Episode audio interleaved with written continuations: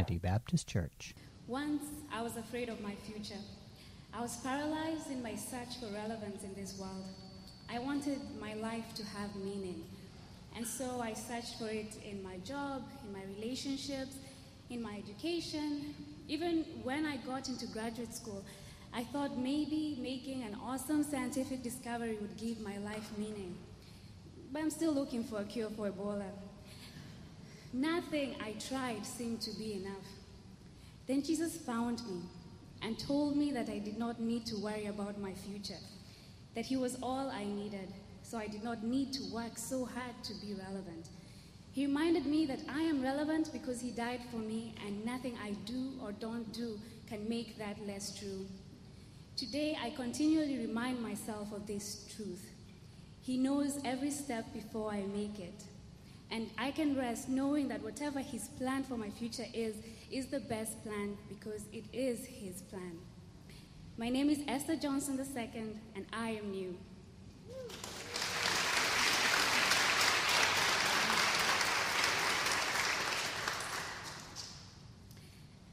Ndipo wale waliom- waliomcha Bwana wakasemezana wao kwa wao, naye Bwana akasikiliza, naye akasikia.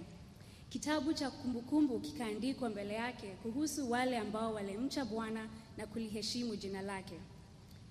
Nao watakuwa watu wangu, asema Bwana mwenye nguvu, katika siku ile nitakapowafanya watu kuwa hazina yangu. Nitawahurumia kama vile kwa huruma mtu amhurumiavyo mwanaye anayemtumikia. Kwa mara nyingine tena utaona tofauti kati ya wenye haki na waovu, kati ya wale wanaomtumikia Mungu na wale wasiomtumikia. This is the word of the Lord.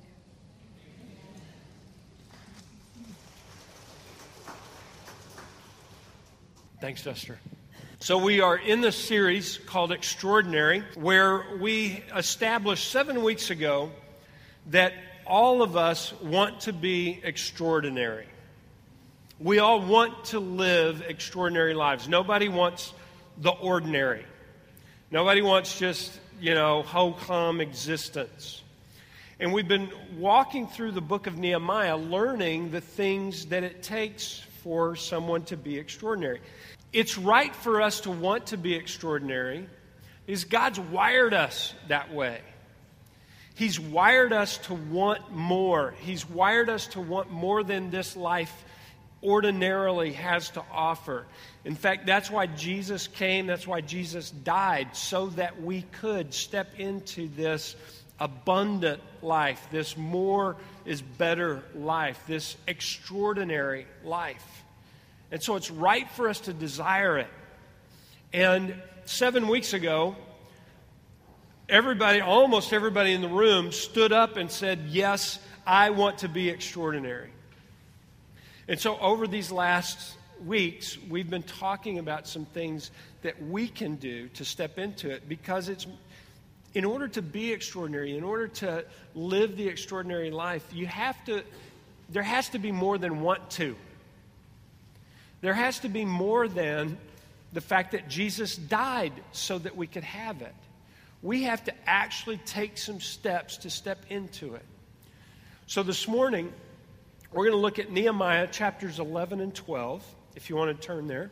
And if you scan if you scan these two chapters, essentially all you see are names. In chapter 11, you see all the Jews that came to live in Jerusalem. In chapter 12, you see the priests and the Levites who left Persia. It's really nothing but names from 11:4 through 12:26. So what's significant about them? Why did God put them in the book? We've talked several times about this that that you know Paul told Timothy in 2 Timothy 3 that all scripture is is God breathed and is profitable for for correcting and teaching and rebuking and training in righteousness. And so if all scripture is profitable and this is in the scripture, then these names must be profitable, right? So what's the point? You come to this list or any of the other lists in the Bible and you say, what's the point? Well, the point of these, this list is that these are the faithful few who God calls to go back to Jerusalem to repopulate the city. We've talked about this for the last couple of weeks. Nehemiah was more he was more concerned than just rebuilding a wall in Jerusalem. He had a, a bigger goal. His goal was to rebuild a people. His goal was to rebuild a people who would represent God. And what we see in Nehemiah chapter 7, verse 4 is it says that though the wall had been uh, rebuilt, there were very few people living in the city. And that was a disgrace to God, that was a reproach to his glory. And so, this now is a call to go back and repopulate the city so that the glory of God can be represented from them. So, in verse 1 of Nehemiah 11, it says this Now the leaders of the people settled in Jerusalem, and the rest of the people cast lots to bring one out of every ten to live in Jerusalem, the holy city, while the remaining nine were to stay in their towns. You see, nobody really wanted to live in Jerusalem in 450 BC. The leaders had to live there. It was kind of like Washington, D.C. The, Jerusalem was the capital, and as our congressmen, you know, have to go live there at least for part of the year, the same thing was true with Jerusalem. The leaders had to go there. But the, nobody else wanted to go there. And, and let me tell you why.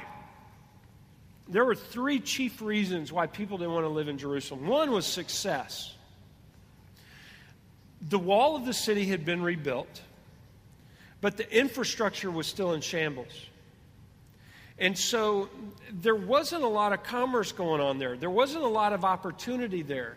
And so if you wanted to be a, a, success financially, if you wanted to have an occupation where you could really make a living and do well for yourself, Jerusalem was not where you wanted to be. It didn't offer that kind of opportunity. The second reason people didn't want to go back there was for security and comfort reasons. Yeah, the wall had been rebuilt but because the population was small, there wasn't really an armed force. It didn't provide the security or the amenities that other large cities provided. So if you, if you were concerned about your security or the comfort of your family, you didn't want to go to Jerusalem. And the third reason people didn't want to go to Jerusalem was for self interest. You might recall that at the end of the book of Joshua, they, they allotted the land to all of the different tribes. So, um, you know, every, every tribe got a chunk of land of the, of the promised land of Canaan. And then they, they subdivided those tribal territories into land or allotments for each of the families. Well, Jerusalem was nobody's. Jerusalem was God's city. And so you didn't want to go to Jerusalem because if you wanted land to pass down to your kids, if you were in Jerusalem, that wasn't your land, that was God's land. You had nothing as an inheritance for your family. So it, that really didn't have anything to do with the fact that the city was just being rebuilt. It just had to do with the fact that it was God's city and it wasn't yours. It was His land, not yours. So, for those three reasons, people didn't want to go back to Jerusalem. You didn't pack up your, your family and move back if you wanted, if you wanted success if you wanted to have security and comfort, and if you had self interest, Jerusalem was not for you. The only reason people would go to Jerusalem was because they've been called to. For the sake of the call. So, what the people did, verse 1, is they essentially tithed themselves in, in the previous chapter, they, they tithed of their income. Here they cast lots to decide which one out of ten families is going to go back to Jerusalem. The, They gave a tithe of themselves. It says in verse 2 the people commended all the men who volunteered to live in Jerusalem. You see, there were some who volunteered to sacrifice for the glory of God and were commended, and they should have been commended because they were going, they were choosing to live in a place not in order to please themselves, but to be useful to God.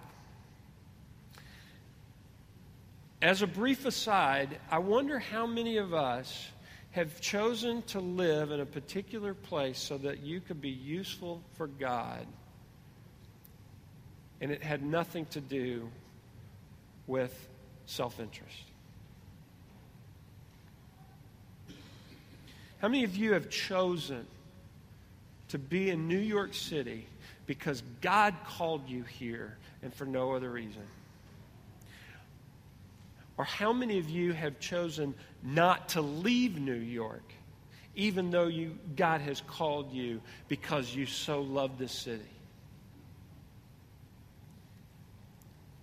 See, the question we need to wrestle with is where has God called us to be? And am I going to be faithful to his call? What we see here is that some were essentially drafted and some were volunteered, but either way, there was a faithful few who laid down their lives for the sake of the call. And, and these are the names we have in verses 4 and following, all the way through 1226. Would you like me to read them to you? that would get really ugly. And you guys, come on, moving on if I went through all of these names, if I struggled through all of these names, you would you would start just kind of it's kind of like watching the credits, you know, at a movie. You just kind of where's the outtakes, you know? You, the names are faceless, but they're not meaningless. Reading the names of these chapters is kind of like going to the Vietnam Memorial in Washington, D.C., and looking at that black wall that just has name after name after name etched into it. It's kind of like going to the USS Arizona in Pearl Harbor, Harbor and looking at that white wall that just has name after name after name. You may not know any of the names on there but you still stand in front of those walls with reverence because you know that those men and women gave their lives for the sake of the call. That we enjoy freedoms in this country and we enjoy blessings in this country, and those things did not come cheap. They came at the cost of these men and women and their, their blood. You see, they gave it all for the sake of the call. And friends, that's why God freezes in history the lists of Nehemiah 11 and 12. And the beauty of these lists is the anonymity. We have no clue who these people are in these chapters. And in fact, a generation later in Israel, they probably wouldn't have any clue as to who these folks are. But what we do know is that these are the people who abandoned it all for the sake of the call. And what we need to learn from this is that it is not prominence that makes someone extraordinary, it is not celebrity that makes someone extraordinary. What makes someone extraordinary in the eyes of God is faithfulness to the call. Incidentally, you may have noticed as we've gone through this book that there are a lot of lists in here. Chapter 3 is essentially 50 names of people who helped rebuild the wall, and that's, that's about all we know about them. But God said, write them down. Chapter 7 is a list of the heads of the families who come back after the exile, and that's all we know about them. But God said, write them down. Chapter 10 is a list of the men who stood up and signed on the dotted line the, the obedience contract where they said, The sin stops with us. We're going all in with obedience. And God said, Write them down. And you come to chapters 11 and 12. And these lists of men and women who willingly left everything to go to a city that was not the city of their fathers simply because they wanted to represent God. They wanted to glorify Him. They abandoned it all for the sake of the call, and God said, Write them down.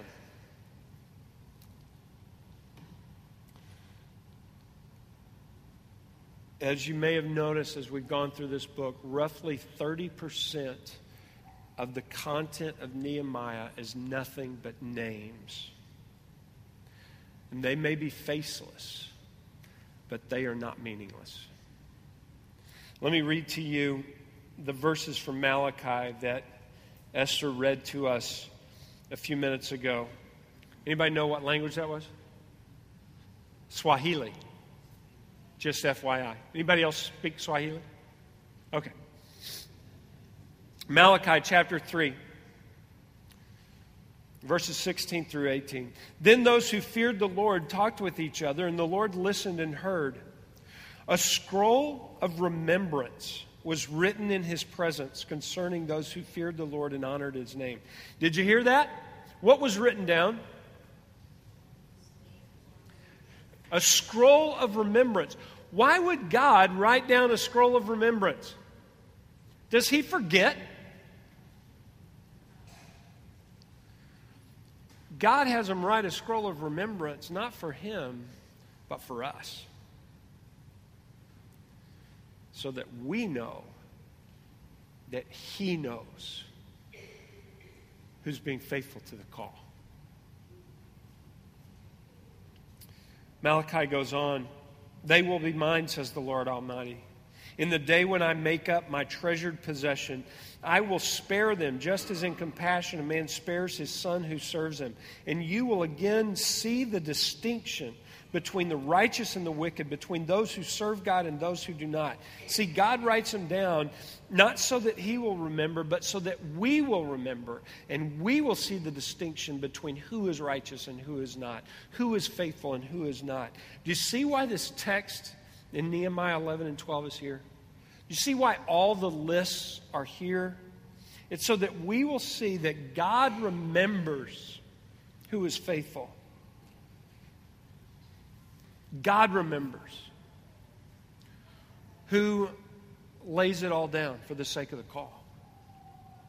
Here's a question Has God changed between 450 BC and today? It's not a hard question. No, he hasn't.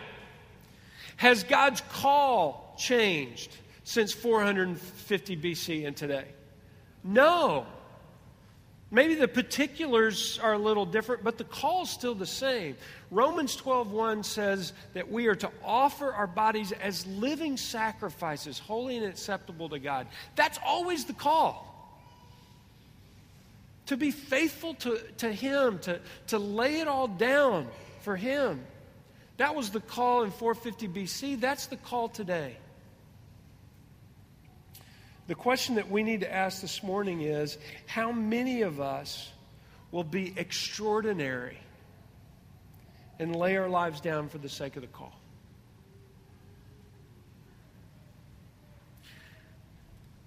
I would, um, I would venture to say that it's relatively few of us.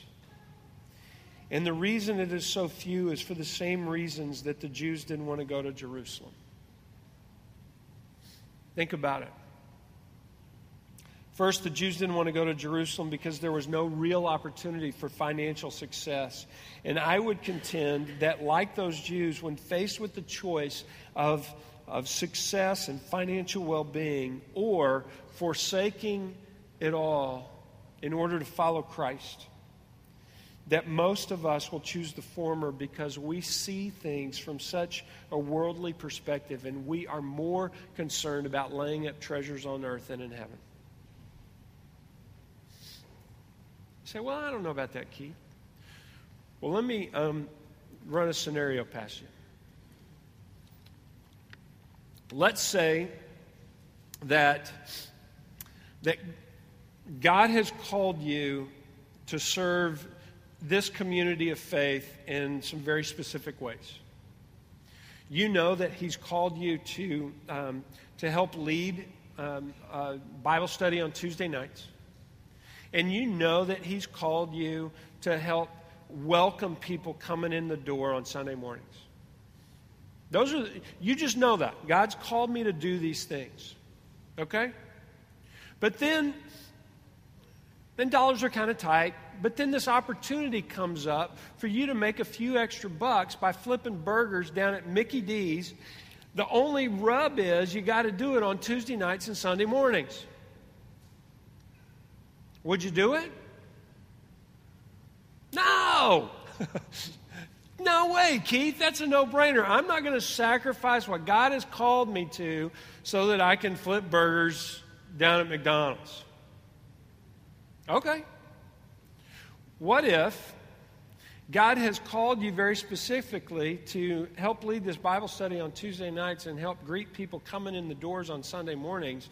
But then this unique opportunity arises in your workspace where you can make seven grand a week for the next two years. The only rub is you got to work Tuesday nights and Sunday mornings.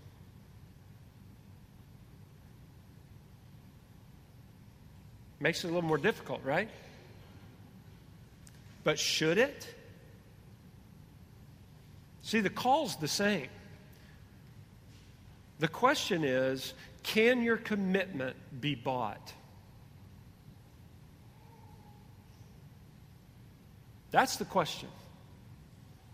Can your commitment be bought? And if it can, then I guarantee you at some point it will be. And it probably already has. See, we, success, financial security is really important to us. That's the first reason people don't go all in. Second reason the Jews didn't want to go back to Jerusalem was for security and comfort reasons. I would contend that, like the Jews, when faced with the choice of having a sense of temporal security and comfort as opposed to the relative insecurity that comes with laying it all down to follow Christ, most of us would choose the former because as human beings, we have this innate desire, even need, to be secure. But see, God has wired us so that even though we need that, the only place we're ultimately going to find security is in Him. But it often doesn't feel that way. And so we look for security in other things. We look for comfort in other things when the truth is following Jesus often feels insecure. Following Jesus is often uncomfortable. The third reason the Jews didn't want to go back was because it wasn't their city, wasn't their land. Thus, it didn't satisfy their self interest. And the same is true for us. We want our life to be ours, not God's. We want control. We want, we want to call the shots. In essence, we want to be God. We want to be Christian as long as God will not upset our world. All right? Listen to what Paul wrote to the Philippians. I hope in the Lord Jesus to send Timothy to you, that I may also be cheered when I receive news about you. I have no one else like him who takes a genuine interest in your welfare, for everyone looks out for his own interests, not for those of Jesus Christ. But you know that Timothy has proven himself because, as a son with his father, he has served with me in the work of the gospel. You see what Paul's saying about Timothy? He said, I've got nobody else like him. I've got nobody else who has genuine concern for you because everybody else is too busy looking out for their own interests. Can I get real um, candid with you for a few minutes? This is going to be real uncomfortable, okay? I'll just tell you that right now. It's going to be real uncomfortable. About a month ago, at our annual meeting, um, which you were all invited to, but about 80 of us came. There were about 80 members there. And we were kind of vision casting and we were talking about some things coming down the line. And I made a few challenges to that group of people. And one of the challenges has to do with the fact that we got all these empty seats in here. And this is a good church. I, I, this is a great church. I mean, we got great music. We got, you know, phenomenal preaching. Um, we, we, got, we got great programs. We got all kinds of great stuff going on. This is a great church. But what we've come to understand over the last 18 months to two years is that one of the reasons why people don't stay, and we have a lot of visitors who come through here, but one of the reasons why people don't stay is because significant relationships has been one of our core values. And, and so people make these significant relationships, and we get in these little groups of three, four, six people, and then we, we click up. And so new folks coming in, while they experience some, you know, the presence of God and, and great worship and all, and all that stuff, it's hard to get in relationally. And so they leave. And so, my challenge to the membership at our annual meeting a month ago was every time you walk in the doors of this church, see it as an opportunity to have a meaningful relationship with someone you don't know. Because if you'll do that, now maybe you'll, you know, you'll meet somebody who's been here 18 years. Well, that's great. But over time, you're going to start meeting new people. And if you're having truly meaningful conversations that go beyond the meet and greet that we did earlier, where, you know, I said hi to Olga and I had to have Olga remind me of her name because I met her months ago, but I couldn't remember. You know? Rather than just saying hi and, and then forgetting, we ought to have conversations that, that go down in the coffee hour and then, hey, why don't we go to lunch and follow this up? Why don't we, so that the relationships begin to expand and the meaningfulness of community begins to grow. Friends, that's what it means to have um, sincere concern for others because of the cause of Christ and not be in my little self interest group, which is where most of us live. If it doesn't scratch my itch, I'm not interested. A guy by the name of Wilbur Rees, a number of years ago, wrote this poignant little piece called Three Dollars Worth of God. And though we are loath to admit this, I think it illustrates how most of us live. Rees wrote these words I'd like to buy $3 worth of God, please. Not enough to explode my soul or disturb my sleep, but just enough to equal a warm cup of milk or a snooze in the sunshine. I don't want enough to make me love a black man or pick beets with a migrant. I want ecstasy, not transformation. I want the warmth of the womb, not a new birth. I want a pound of the eternal in a paper sack. I would like to buy $3 worth of God, please.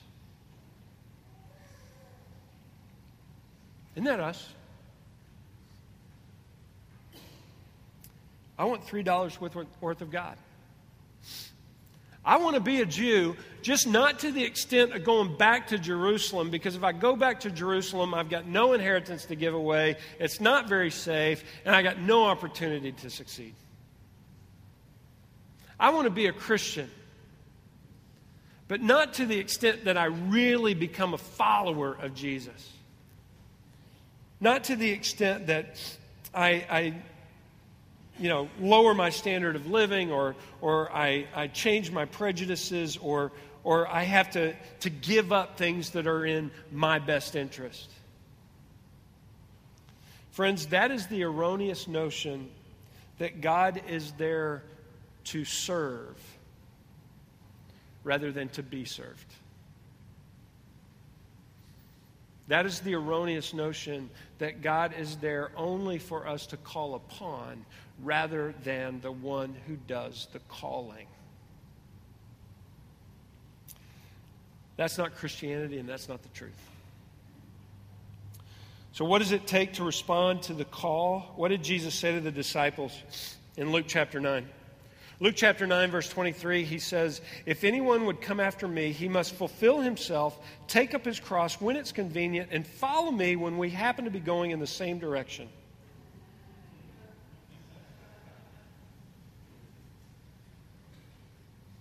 That's how we read it.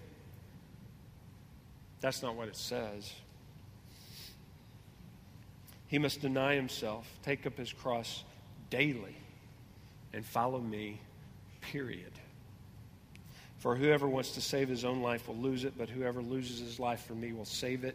If anyone is ashamed of me and my words, I will be ashamed of him when I come into my glory. See, Jesus strips away success, he strips away uh, security, he strips away self interest, and he says, That's what it costs to follow me. And that's what it takes to be extraordinary. And then he adds, Don't be ashamed of me. I wonder how many of us are eager to go public with our faith. How many of us are eager to share the fact that we follow Jesus even when we know it could cost us?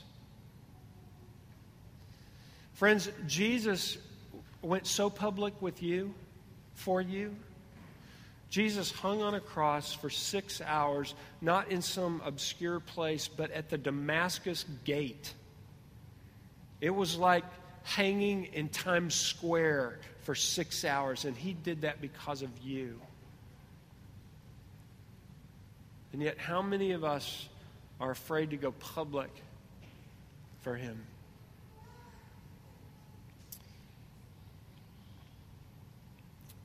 The reason the majority of the Jews didn't want to go back to Jerusalem are the same reasons we use today for not absolutely following the Savior. And at the end of the day, we end up living ordinary lives. But there are a few who respond. Does God know them?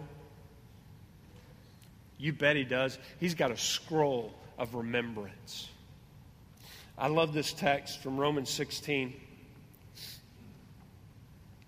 Greet Mary, who worked very hard for you. Greet Andronicus and Junia, my fellow Jews who have been in prison with me. Greet Ampliatus, my, my dear friend in the Lord. Greet Urbanus, our co worker in Christ, and my dear friend Stachys. Greet Apelles, whose fidelity to Christ has stood the test. Greet Tryphena and Tryphosa. They're twins, by the way. Um, I don't know. Greet Tryphena and Tryphosa, these women who work hard in the Lord. Greet my dear friends Persis, another woman who has worked very hard in the Lord. Greet Rufus, chosen in the Lord, and his mother, who has also been a mother to me. Who are these people? Who knows? Who cares? God knows.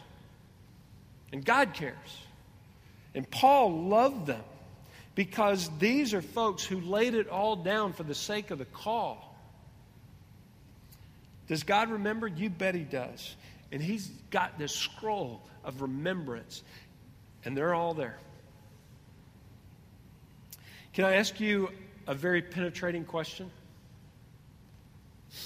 How famous are you in heaven?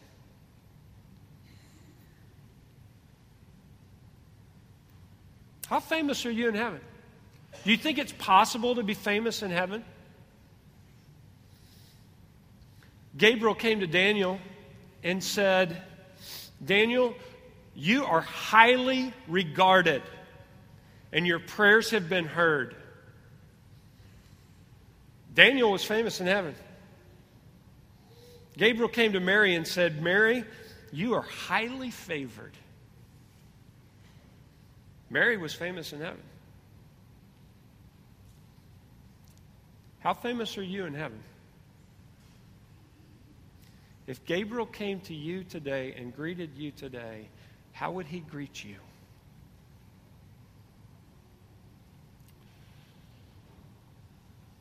Is your name on the scroll? Is your name on the scroll of remembrance as one of God's faithful few who responded to the call? What a terrible thing for us to have saved our lives here for the sake of success or security or self interest, only to miss out on the glory to come.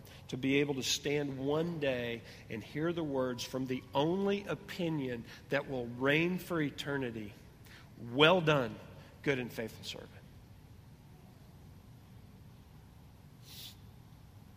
Are we taking risks for the cause of Christ? We all love the idea of being extraordinary. But are there significant changes in your life today from seven weeks ago when we all stood up and we all said, I want to be extraordinary? Are you different today than you were seven weeks ago? Because of decisions you've made to say, I'm getting out of the ordinary and I'm stepping into the extraordinary, and here's what God's calling me to, and I'm going for it. Are you different today because of choices you've made?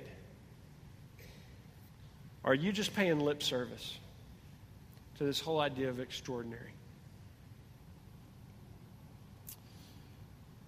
Too often we, just, we say, oh, yeah, I want to be that, but then we don't follow the call because we're more concerned with success and security and self interest.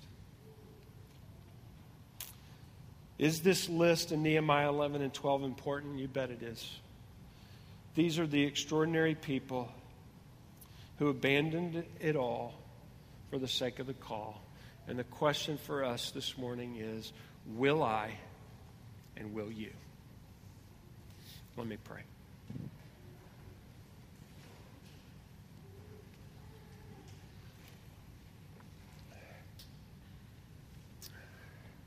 Lord Jesus, I thank you that you loved us so much, that you gave your life, not just so that we could spend eternity with you, and that is no small thing, but you gave your life so that we might step into the extraordinary in the here and now.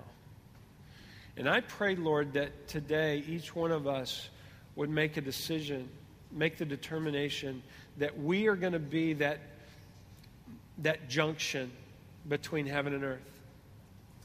That, we, that we're going to be that place where heaven comes here. And we're going to step into the extraordinary that you've wired us for and that you've called us to. And we're not going to settle for anything less. Lord, help us Help us not just want it, but to want it so much that we will do what it takes to get there. For your name's sake, amen.